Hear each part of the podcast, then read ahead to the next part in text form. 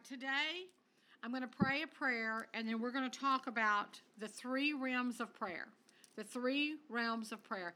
And God is going to uh, going to give you a lot of insight through all of this teaching. But I think on the last one, it's going to be like it's going to be so uh, such a huge blessing.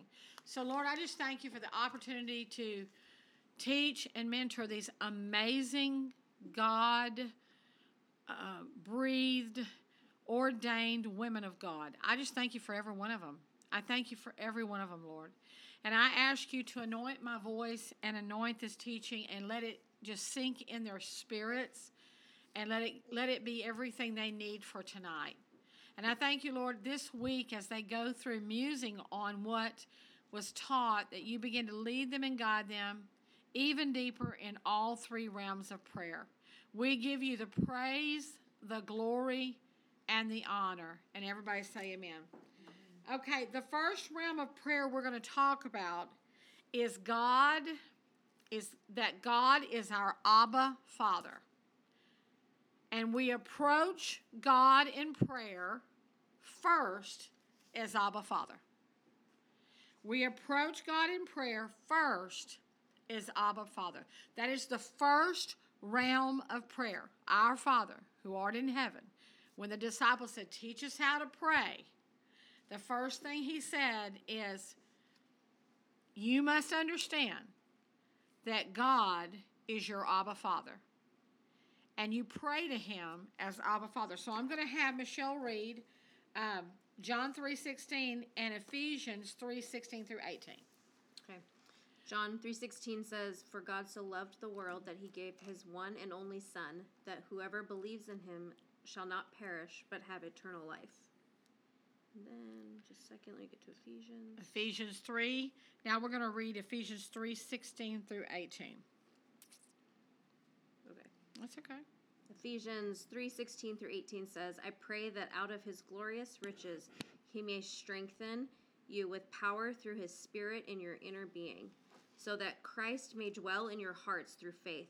And I pray that you, being rooted and established in love, may have power together with all the Lord's holy people to grasp how wide and how long and how high and how deep his uh, is the love of Christ. Okay. So when you think of a father, you think of someone. Now, granted, there are many of people that had earthly fathers that didn't fit this bill.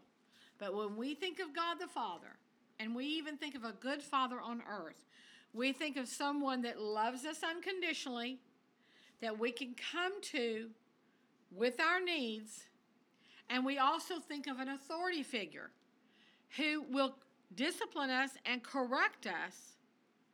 But there's the balance between the Abba and the authority. The Abba and the authority. And a good father will love you unconditionally, will take care of you, will provide for you, but a good father will also correct you and discipline you because that's going to be good for you down the road. If I have a child and I only spoil the child and only give the child everything they want, but I never discipline the child, then somebody else is going to have a problem when that child grows up. But if I discipline the child all the time and I'm very, very strict, but I never show the child any love, then the, the, then the child has no concept of what a true father does. A father not only brings love and acceptance, but he brings discipline as well. So let's go to Matthew 6 and 9. And let's talk about the, the disciples are saying, Teach us how to pray. And like I said last week, to me, that was a really crazy prayer, a crazy question, because they'd been watching God pray.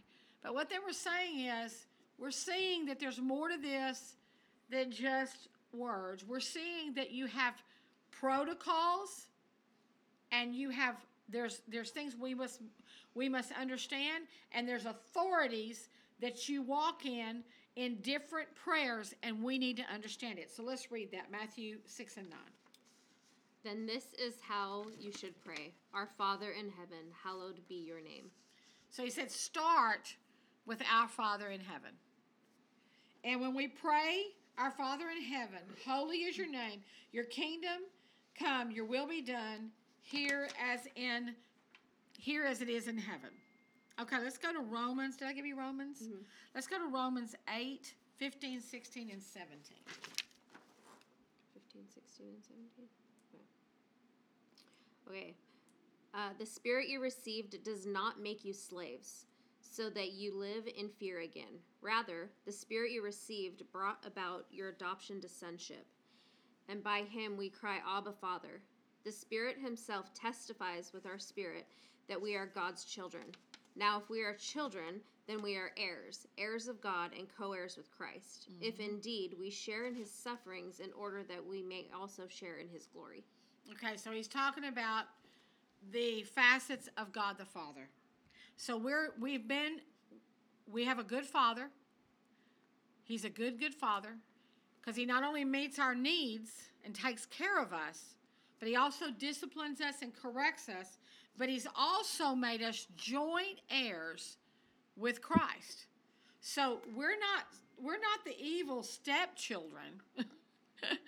we're not the evil stepchildren that gets the crumbs from the tables. We are joint heirs with Jesus Christ. Okay, when you go to Hebrews, we're still talking about God the Father, approaching God as Father. When you go to Hebrews 12, 3 through 11, this basically says a good father will discipline, correct, rebuke. And he will also, God is love, and God, so God is love and provision and encouragement, but he's also authority, discipline, and rebuke. That's a good father. There's a balance there. If you get all love, you're going to be unruly and you're going to lose your mind. If you get all discipline, you become a religious crazy person and you have no mercy on anybody. But God wants us to see both sides and both facets. And He says, I'm your father. And you know, I had a really, when my father sobered up, my first few years, my mother and father were alcoholics. But when my father sobered up, he was a good father. He was a father that would meet my needs, but he would also correct me and discipline me so that I could grow up to be a good person and have balance in my life. So that's God the Father. He said, When you come to me, come to me as Father. That's the first mystery. The second realm in mystery is friend. God wants us to see Him as our friend. He, he wants us to come to Him as a friend and to know Him as a friend. And when you do intercessory prayer, and you can write this down if you want to, when you do intercessory prayer and you're praying for someone else, you're praying as a friend of God. You're praying as a friend of God, and you're praying for a friend to a friend. So I'm praying for a friend to a friend. That's what intercessory prayer is. So he says in John 15, 14 through 15, I want you to read that. Do you have that? Mm-mm. What was it again? It's, oh, you know what? I can, I can give the summation. Okay. Uh, John 15, you might want to just write the scripture text and go back and read it. 14 through 15, you are my friend if you do whatever I command you. He said, if you if you're really my friend, you're gonna you're gonna want to love me and follow my ways. He said, no longer do I call you servants. Said, I'm not calling you a servant anymore. For a servant does not know what his master's doing. If you're my employee or you're somebody that works on, you don't know what I'm doing all day. I don't report to you, okay? But if you are my friend, you can probably ask me any question you want to ask. He says, I will, um, no longer do I call you servants, for a servant does not know what his master is doing. For I have called you friends. For all the things I have heard from my Father, I make known to you. And so, what Jesus was saying is, because I'm your friend, I tell you secrets. And so, what happens is when we pray and we enter into a place of intercessory prayer, we are a friend of God. He is a friend of ours, and He reveals His secrets. You tell secrets to your friends. And that's why you'll hear a lot of times prayer warriors, God will whisper things that are going to happen before they happen. He'll whisper prophetic words, He'll whisper words of knowledge. He'll tell people ahead of times because they're a friend of God and they know that God is their friend and they want to be a friend of God. And God tells His friends what He's doing. Uh, Matthew 13, 10, and 11, and you can just write it down. It speaks of parables. It speaks of parables. If you're not muted, take the time to mute yourself. And and the disciples ask, um, they ask Jesus, why do you speak in parables when you talk to the to the crowds? He says, because I want he said basically what he was saying is he says the things of the spirit are spiritually discerned. And he said, I speak in parables. They were simple parables, but they had deep mysteries. He said, I speak in parables because people have to really love me and want me for the right reason. I want their motives to be right. And I, I'll speak in a parable and they'll understand. But for the ones that their motives are not right, they, it'll go right over their head. So there, there, there's mysteries in prayer. And the first mystery, which is pretty plain, but even the sim, there's people that miss it, is we speak to God the Father. The second mystery is we become a friend of God and we speak to God our friend. Abraham was a friend of God. In Genesis 18, 16 through 32, we know that Abraham was a uh, was had went one way and Lot went another. And Lot was headed for Sodom and Gomorrah, and he had gotten into Sodom and Gomorrah. And the Lord decided to destroy Sodom and Gomorrah. And he said, You know what? I, I can't do this without telling my friend. He said, I, I can't do this. And let me tell you why God tells intercessors things. He wants us to pray that, that mercy will be shown. Mm-hmm. God reveals many times disastrous things to his friends so that they will intercede on behalf of people. Because really, God desires mercy more than judgment.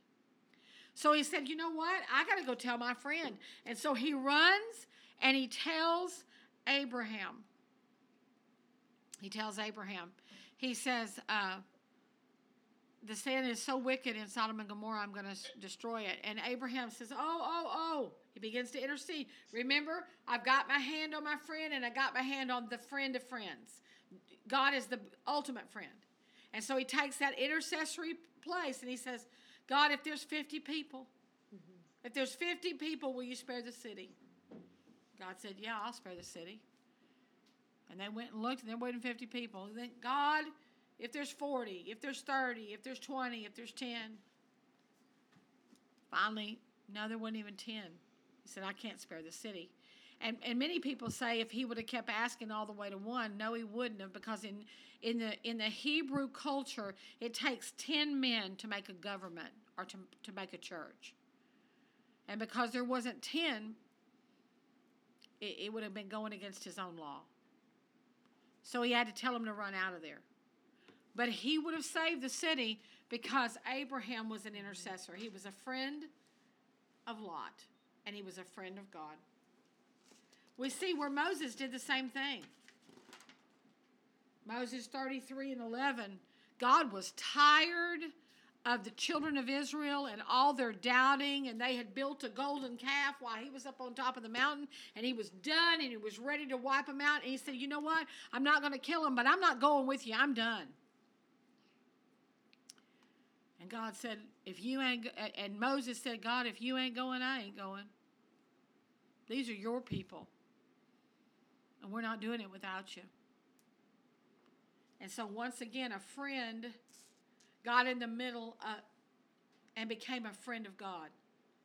And Moses became the intercessor and turned the hand of God so that a whole nation could be saved. So, see, we know God is God the Father, but we also know God is God the friend. And when we pray for other people, we take on that role. Last but not least, I want to talk about God the, God the righteous judge. God the righteous judge.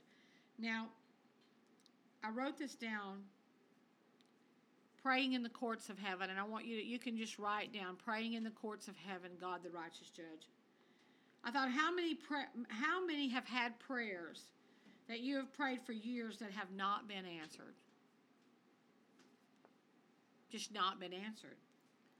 Could it be the enemy has a legal right to afflict you? To steal, kill, and destroy, ultimately to destroy your destiny because of an iniquity in the bloodline, a legal accusation against the spirit.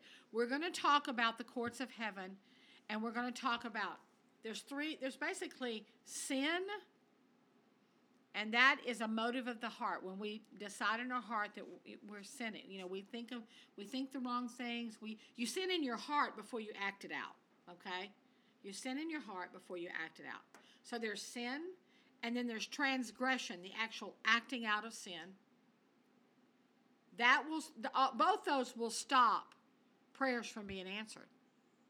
You got to legally close those doors. You got to legally close those doors. You got to repent of sin. You've got to repent of sin, a transgression. But there's there's another thing called iniquity in the bloodline.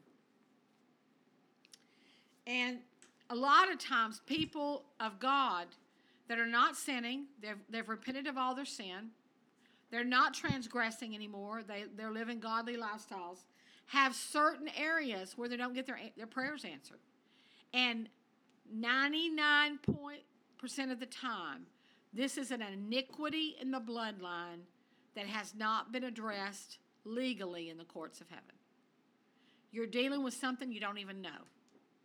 Or maybe you know it and you haven't understood the ramifications of it. Um, I know that every one of you are destined, every one of you have a destiny on your life to do great exploits for God, to live in the abundance of His provision, to walk out the Abrahamic blessing. But we've got to make sure that the enemy has no legal right to mess with you. The, le- the enemy can't just go around and just do whatever he has to do wants to do to a child of God. It just does not work like that.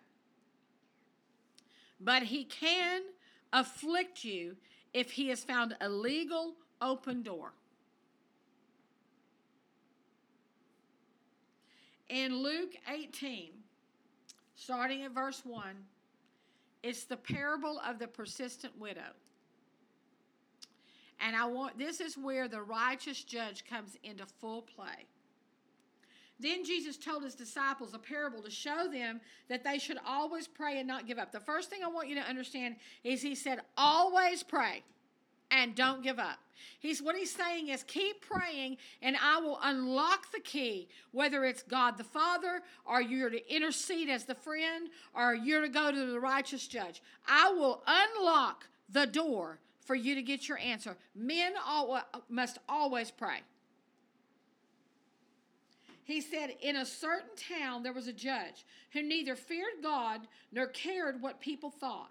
And there, there was a widow in that town who kept coming to him with the plea Grant me justice against my adversary. For some time he refused her. But finally, he said to himself, even though, now I want you to take note of this, even though I don't fear God or care what people think, yet because this widow keeps bothering me, I will see that she gets justice so that she won't eventually come and back and attack me and drive me nuts, is basically what it's saying. And the Lord said, now this is very important that you take note of what God said. And the Lord said, Listen to what the unjust judge says. And will not God bring about justice for his chosen ones, for his, for his daughters, for his sons, who cry out to him day and night? Will he keep putting them off? I tell you, he will see that you get justice and get it quickly. However, when the Son of Man comes, will he find faith on the earth? The parable starts out that men ought always to pray. That's the first thing he's saying to us in this mystery is I want you to live a lifestyle of prayer. I want you to do it so much that you know what you're supposed to do, that you instinctively feel my spirit and you can hear my voice and not lose heart. Here in this parable, the Lord is unlocking another mystery, another realm of prayer that can get us breakthrough and answers when the other two are not yielding fruit. The scripture is unlocking another facet of our God. All right, now I want to go back before I give you all of this, and I, want to I want to rehearse it. Let's go back to God the Father. God the Father, Jesus said a father gives bread, fish, and eggs. This speaks of our own needs, our own desires. When I approach God for my own needs, I am appealing to his fatherhood. Okay? Going back to the next realm, which is intercessor, our friend, the parable speaks of that friend calling the friend. I'm the person in the middle as an intercessor for the needs of my friend. I approach God as a friend for the needs of others. So when we intercede for a nation, we are a friend of our nation and a friend of our God. And we're the in between person saying, God, hear my prayer on behalf of this nation.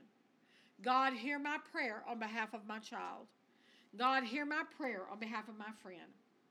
I approach God as a friend for the needs of others. That's called an intercessor. The last dimension, we approach God as the righteous judge when we're dealing with an adversary. And let me tell you what the word adversary means.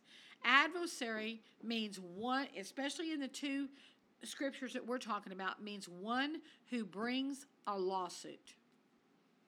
The enemy looks for a legal entry into your life, and he either can get there through your own sin, through your own transgression that you haven't dealt with, or he can get there through a bloodline curse, which is called an iniquity. He can't just at will wreak havoc in your life, he has to have entrance. When Jesus taught on prayer, he never put it on a battlefield. Now he there are places in the Bible where he talked about putting on the full armor of God. And that and and that's true. But when Jesus taught on prayer, he didn't talk about a battlefield. He put it in a courtroom. In Revelation 19 and 11, he says he will come to, this is God speaking, he will come to judge and make war. You never go to war until you've gone to the courtroom to judge. You get a verdict before you make war. And we don't fight our wars, God does. But we've got to go, many times we've got to go to the courtroom of heaven to get a verdict, to get a stay from the Lord, to, to close up a door. If you try to go to war before you've been to the heavens courtroom, you will you will be backlashed against because you've not closed up the legal right of the enemy. God closes it, but you've got to ask God to help you, show you what it is. The enemy can only do what he does if he has found a legal right to do it. Hear me out, ladies. You can't bind a demon and keep it from operating until the legal right has been taken away. When we go to do sozo, when, it, when you take someone through deliverance and freedom, the first thing you do is they start repenting. You start taking them through and asking them questions. And you watch as the Spirit of God moves on them. And many times they'll manifest. And then you're able to see where they need to repent about something. And then many times it goes to a bloodline curse that they have to repent of before you can ever cast the demon out. There has to be repentance, there has to be acknowledgement. You have to follow proper protocol. We are dealing with the King of Kings, the Lord of Lords, the righteous judge. You have to follow God's protocol. Paul said, I'm looking at your order in the spirit. There is order in the spirit realm. And we as intercessors must understand how God's order works. The word adversary in Luke 18 means one who brings a lawsuit. Antidikos. In 1 Peter 5 and 8, it says, Be sober, be vigilant, because your adversary, the devil, antidikos, same word, who has a right to bring a lawsuit. In other words, he's looking. He's looking for a place to bring a lawsuit. He cannot do harm at will. He has to have a legal entrance or right to get into your life. I'm going to give you my own example. I got a couple. And I give you my own example. I didn't tell all of this on Sunday morning because it's taped and I didn't want the whole world, you know, I don't, I don't like dragging all my stuff out for the whole world, but I'm to I'm to tell you a story. And it's a true story. Uh, how I opened my family up for attack through through uh, self will and disobedience. And then God began to speak to me what was going on. And I began to get knowledge and revelation in this. Um, in 2009, uh, Pastor Callie got married very young uh, in church in a Pentecostal setting. My husband and I went through a divorce about 13 years, 14 years into our marriage. It was actually finalized. That church went through a real bad situation where it split up, and a whole lot of couples got messed up, and just there was a lot of fallout from that church. And I'm not blaming the church because, uh, but there was just a lot of fallout. Bottom line is, we're all responsible for our own actions. But I will tell you that there was a lot of things that happened to a lot of different families, and we were part of the fallout. So we ended up divorcing, and I got out of church for a while, for about a year, and uh, I was very disappointed. And I'm not going to go into all that detail, but I got pregnant with my baby girl out of wedlock. And then because I'd only known church and only known Mary you know, you don't let a baby be born out of wedlock. I married the my fifth baby's daddy, and that was literally a match made in hell. It should have never done, happened, but it was very short lived. And we divorced, and I got back in church, and I was single for many years. I was single from the time I was 34 to the time I was 50. I did not date a soul. I raised my children, went to church, and was the best mama I could be perfect mother, no, but the best mama I could be. I helped a couple of my friends start churches. I only ever wanted to be a couple of things in life. Uh, before I got saved, I wanted to be country music. And then after I got saved, I wanted to do the work of the ministry. And once that kind of fell apart, I really didn't know what I was going to do, but I went into the corporate world to be able to take care of my kids and I just laid the thought down of ever doing ministry again. I it just did it was just done in my mind. So I helped some other people start churches. And I'm the Lord asked me to stay single until my kids were grown and I said yes and obeyed that and I spent many years helping other people start churches and raising my kids. In 2000 in 2006 um, no, I'm sorry, 2002 actually in in 2000, God began to speak to me that me and Todd and Cindy were supposed to start a church in Baytown, Texas. And I knew God was speaking, and I would come home and intercede in prayer. I've been a prayer warrior my whole life. And I told my sister and brother-in-law what I heard God say, and they laughed at me and said, "No, we don't. We don't like to talk. We do music. We don't want to start a church." I knew I heard God's God's voice. We later did start a church in 2002. I never planned on remarrying again. Never thought about it. It never entered my brain. I was very happy. We were doing the work of God. We had started the church. I was still working in the corporate world. And in 2000, we started the church in 2002. 2006, I went full time into the ministry. In 2009, a man walked into our church. When I say I lost my breath, Y'all could laugh at Pastor Callie, but it was the first man I ever noticed, literally, really, my, the first man I ever loved my whole life. Because my first marriage was an arranged marriage. The second marriage, because we had a, arranged marriages in the church, Pastor Todd and Cindy worked out, mine didn't. And then my second marriage was just, I just did it because I was pregnant. So this man walks in, and I end up marrying this man. Uh, he got saved and I ended up marrying him. But my sister did not feel good about it. She felt like something was wrong with him. And she couldn't put her finger on it. And I'd had a prophet tell me that was my husband. I think the prophet saw what I was going to do by the Spirit, but was you know that's why you you need to be careful when prophets tell you to do things that are against the authority in your life. Nevertheless, I married the man. It was a it was a match that was so hard. As much as I loved him, he didn't want me to do ministry. It just it was very hard. And I noticed because I was self willed. I wanted it. I wanted it, and I, I had all the legal reasons why I could. He was in church, I had a prophetic word, I, I, I legalized it, and I did not listen to my sister. I did not listen. I wanted what I wanted. After I married him, things began to happen to my children. My my oldest son who, who literally had a million dollar business at 17 years old, started messing with drugs, with prescription drugs, and took a detour that you can't even imagine. My oldest daughter started messing with alcohol. My middle daughter went through a divorce, and her husband went back to drugs because he had been delivered from them. I started seeing the enemy wreak havoc in my life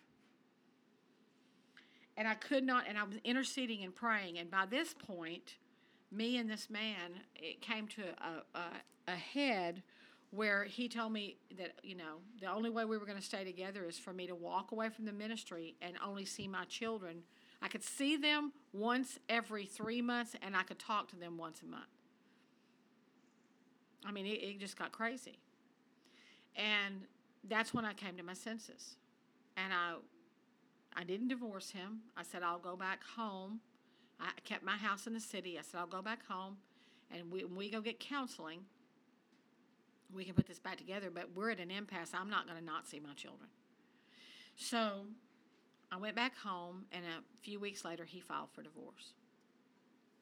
And then God began to show me that that self willed personality of mine and that independent spirit of mine. Now, you're talking a woman who'd served God for years and who had been pastoring for years, who had a prayer life.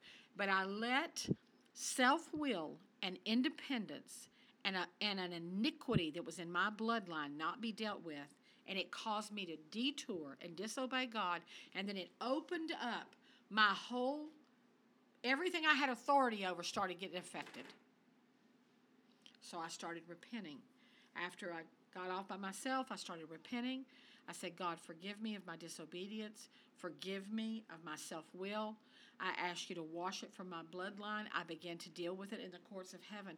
And I've watched over the last few years, and my daughter was the last piece. God put everything back together, but I had to repent for the iniquity that I had allowed to, to live in my bloodline that was would have completely destroyed my destiny. My son got off the drugs, got off, is completely whole. My daughter ended up remarrying to a good man. My oldest daughter is now uh, nine months sober, and she's got a call of God on her life like you can't even imagine. And God has put it all back together because I was willing to not just, it's one thing to repent of a sin, and to repent of a transgression. We got to do that. But there was a bloodline iniquity in my in my family of independence and self-will and pride. And when I repented of that thing and shut the door, then things in my own life began to start fixing. Now, I, I'm going to take some time and I'm going to read you a court of heaven prayer because many times when we pray and take people through the courts of heaven, many people are depressed. And I'd like for you to, uh, on the chat box, if you would, if you fight any, we're going to use depression as to what we're going to pray for today. If you fight any kind of depression, anxiety, fear, I want you to put it in the chat box. Yes, I do. Or you have someone in your family that does. I want you to put it in the chat box. Because we're going to pray a courtroom prayer today. And I'm going to show you how this is done. Now, you don't have to pray exactly like Pastor Kelly prays it. This is going to be pretty thorough because I want to cover every base. We're going to talk more about this. Uh, when you start talking about prayer, this is a huge, huge subject. But these are the three prayers that will really, really help you. You understand, I go to God the Father for my needs. I intercede for others and even for my family sometimes as an intercessor. But when things are not getting answered that I have prayed for years, I'm probably dealing with an adversary and an iniquity in the bloodline. And you've got to begin to ask Holy Spirit to show you what that is. For me, He showed me that there was pride, arrogance, self will, and independence that had never been conquered. And he gave me example, example, example in my bloodline. And when I began to repent, not only in my life, but for my ancestors, all the way back to Adam and Eve, boom, that thing shut up. And victory started happening in my family. Okay, so we're going to pray for depression today. Can somebody look at the chat box? Tell me how the chat box looks. If anybody needs, because I really want to pray for you too. Um, if you've had problems, with depression, I want to know. I'm not going to go out of here and tell a soul. This is between uh, you and God and me, okay? Okay, so we're going to go to the court courts of heaven prayer. I want you to close your eyes, make sure your phone is on, your uh, computer's on mute, and I want you to repeat after me. And then you can go back and read this off, and you can use this prayer for any type of iniquity that God reveals to you. Lord Jesus, I want to thank you that you taught us that we can approach the Father. So just repeat after me. Thank you for that, Lord. Thank you, Father, for being my Abba Father that loves me and meets all my needs.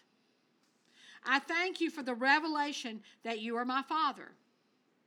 Thank you that you are my friend that you share your secrets with me, and that more and more you're wanting to unveil your secrets. So that when I pray, things can be shifted even in the realm of the Spirit. We thank you for that, Lord. We also want to thank you that you are our judge. Thank you, Lord, that when Jesus died on the cross, that the greatest legal transaction of history was made. I am coming before you as my judge. Based on that transaction, based on that transaction, I come before you. By the blood and the body of Jesus, that has made me righteous. So I come to stand before you in your righteousness. Lord, any case that the accuser has against me and against my family, I want to come and I want to repent.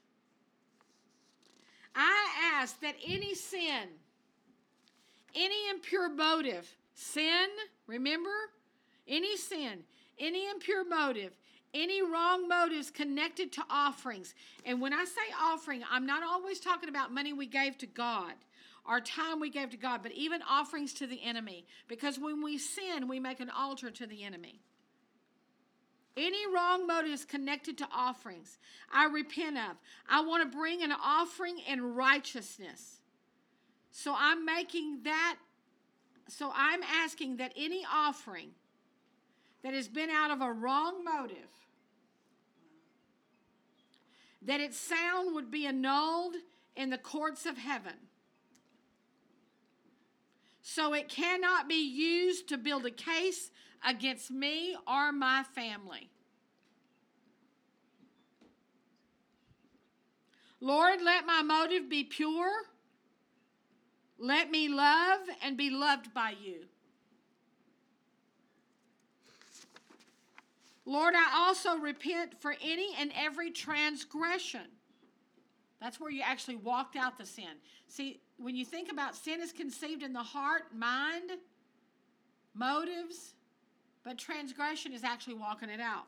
Lord, I also repent for any and every transgression, every act of rebellion against you, from my heart, from my heart, or any activity that was rebellious. Any any heart rebellion or a- activity that was rebellious, I repent. I repent and ask for the blood to, of Jesus to cleanse me. I ask for every bit of shame connected to that transgression to be removed by the blood of Jesus. Lord, I ask you to cleanse me right now in Jesus' name. Now, I want to ask you a question, and I want you to close your eyes and get before the Lord. Ask the Lord to show you anything concerning motives, which is sin in the heart, or transgressions, which is actually walking out the sin, that you may need to ask for forgiveness for. Tell the Lord and ask that it be wiped out and that Jesus' blood be applied. So I'm going to give you a minute to do that personally. Just say, Lord, and it, listen, the other day I was doing this again, and God reminded reminded me of something I did at 32. And it may have, you, if I told you, you'd say that's little, but it's what He reminded me of. And I repented of it. Anything God shows you, just repent and ask the blood of Jesus to be applied and to wash it out.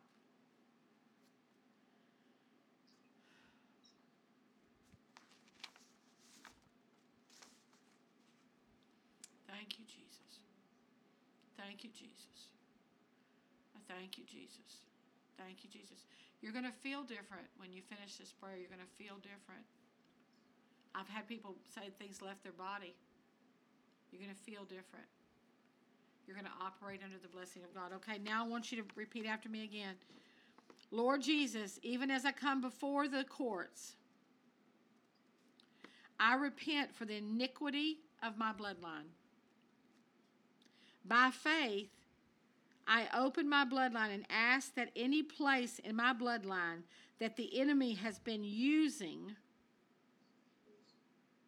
as a legal right to operate against me or my loved ones with depression, because that's what we're going after today. You can put anything in that box. I ask that you cleanse my bloodline on both sides of my family, all the way back to Adam and Eve. Cleanse my bloodline on both sides of my family, all the way back to Adam and Eve.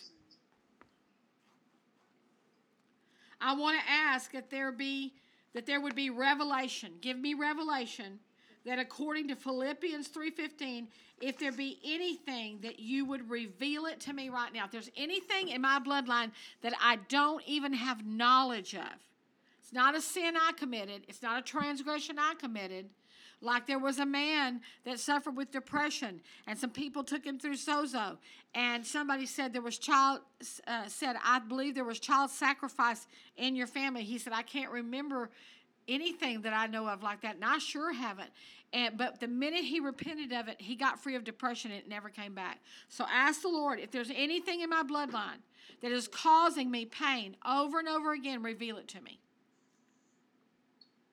Don't stress. Just rest in the Lord. He loves you.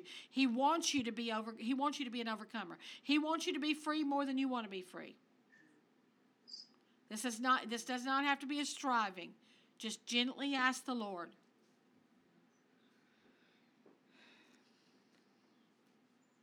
If there be anything that you would reveal it, even to me by your Spirit, reveal anything that was done by me or my family that I may not even have knowledge of. I stand and ask forgiveness of things I don't even have knowledge of in my family, Lord.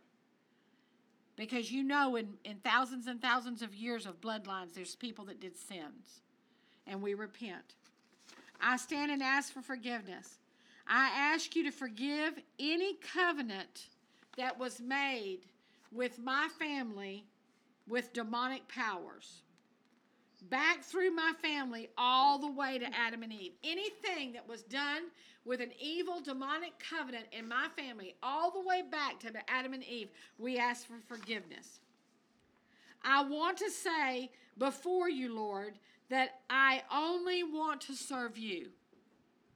I only want to serve you. I want to say that me and my bloodline, we belong to you. I want to say that I divorce myself from every covenant with demon powers and other gods. And I decree with Joshua that is for me and my house, we will serve the Lord. Let the blood of Jesus annul every covenant. And let the blood speak a better word over me and my family. The word that you called me to from the day I was conceived in my mother's womb. I thank you, Lord, that I will live out my destiny in you, and so will my family and everyone that I that, that I have any authority over. Thank you, Jesus. Now, ladies, I want you to go back when you get this and you write this down. You can throw anything into that. We prayed for depression today, but you can throw anything in that. Now, do we need to go to the courtroom for everything in our life? No. We go to God the Father, we intercede, but this is when something has been going on forever and you need breakthrough. We'll talk more about this as we go deeper and deeper into prayer. I want you to ch- type in the chat box how many of you has this helped today? Type in the chat box and let me know if this is something that, that you feel like is really going to help you.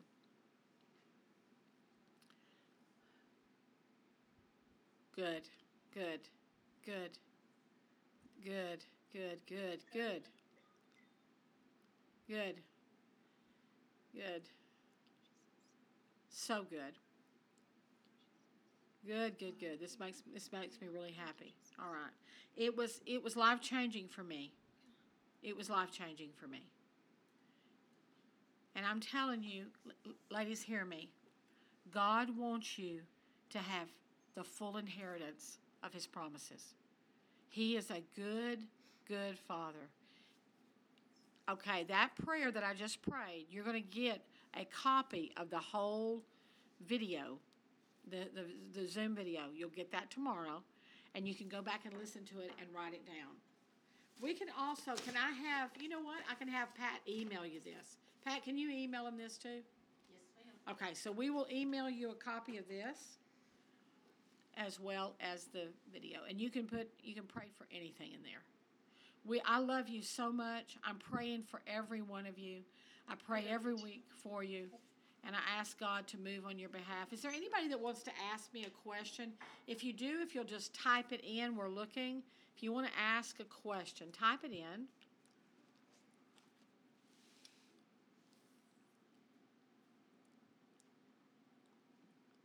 Y'all see any questions? Okay. What time, what was the last one? I didn't see that one. I saw a question. Next week, it'll be next Tuesday, me and Pastor Cindy next Tuesday. Um, we'll be back home. So Pastor Cindy was coming with me, but we had a funeral at the church, and so she had to stay back, and so you just got me this week. But somebody just asked a question, but it went off. How do you know something? Yes, do we need to do this uh, with our kids or just us? Uh, you can do it with your kids for sure. Yeah. There's nothing wrong with you doing it. If you do it with yourself first, and then lead your children through it. Yeah, for sure. People are wanting to know how you met Pastor Bob. Oh, how? There's okay. a lot of those questions. Tell them. Okay. Well, okay. Pastor Kelly never planned on remarrying again because this was like, the, I'm done. I'm done, done. Uh, I knew Pastor Bob for a long time. Uh, funny part is, I didn't really like Bob. I mean, I loved him as a pastor, but I loved his wife, but I tolerated Pastor Bob. But not because he's not a good person, he's just kind of a black and white guy. And so he's not warm and fuzzy. He's not a real warm and fuzzy guy. And his wife was real sweet, easygoing. She was our children's pastor, and Pastor Bob helped her a lot. With they did children's ministry, so they've been in our church for ten years. And then past, uh, his wife died of cancer. And about six months after his wife died, my sister said, You need, well, first of all, there was a whole group of people, and I'd gained like 50 or 60 pounds. And, you know, that's another thing. Pastor Bob will just tell you, like, he looked at me one day and said, You look like you've gained a lot of weight. You need to start walking. You know, he's just that kind of guy. He'll tell you just just what he thinks. Oh, God help us. It's a, near, it's, it's a miracle I didn't slap him. And so, uh, I said, I, I basically, he said, why don't you walk with me? He wasn't interested in me for a girlfriend, and I wasn't interested in him. And uh, my sister said, though, she was worried about Bob because she thought Bob, was in the grief stage. And she said, Callie, really, I am concerned about Bob. Go walk with him. You need to lose some weight, and I'm concerned Bob needs some encouragement. So I started walking with Bob once a week. We would meet in a park and we would walk and we started talking. And it, within six months of that, we became boyfriend and girlfriend. So we started dating about a year after his wife passed. And we had planned to get married in July of 2020, but we ended up getting married in March because the pandemic happened and Pastor Bob was afraid he wasn't going to get to see me anymore. So we got married a little earlier. But I found out that the grumpy old man was really sweet and he had a heart of gold and i fell in love with him. And he's you know he was married 37 years only one woman. He took care of her until her death. And i'm a very lucky blessed woman. So we haven't been married long. We just made two years just made two years of marriage. So he's my covenant husband. So i would uh, I, it was a gift from the lord. Anybody else got any questions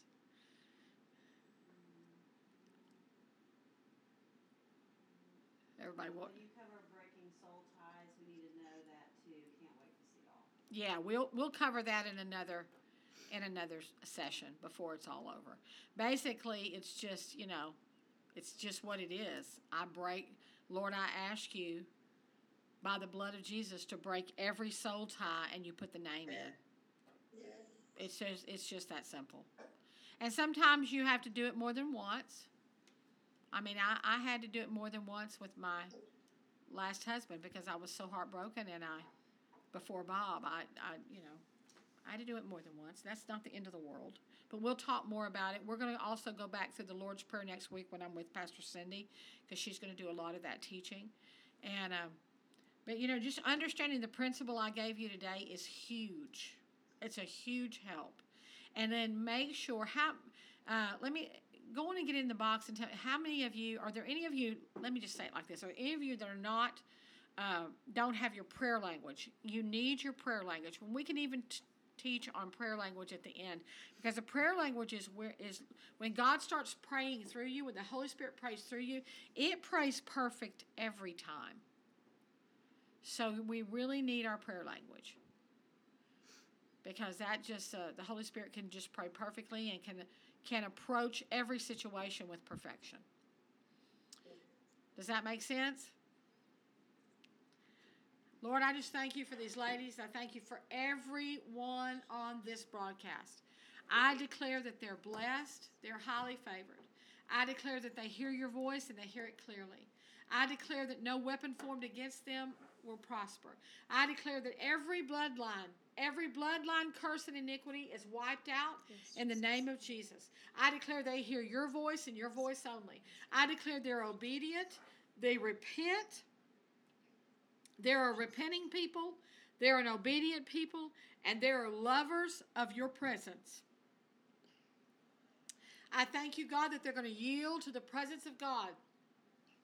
When God says to them, I want you to go and pray. I want you to go spend some time with me. I want, I'm calling you away to a time of intercession or prayer. Prayer for a friend, prayer to your father, our, our prayer to the righteous judge. In Jesus' name, I bless every one of you. What time is it, guys? We, we love you so much. I'll see you next Tuesday. I'll be back home. I'll see you with uh, Pastor Cindy. And, uh, you know, email me and let me know when you get this how thing, how, you know, what you're liking, what's blessing you. And then any questions you have, if you'll email back, uh, Miss Pat will tell me what they are and we'll try to address them. God bless you and I love you. We'll see you next next week.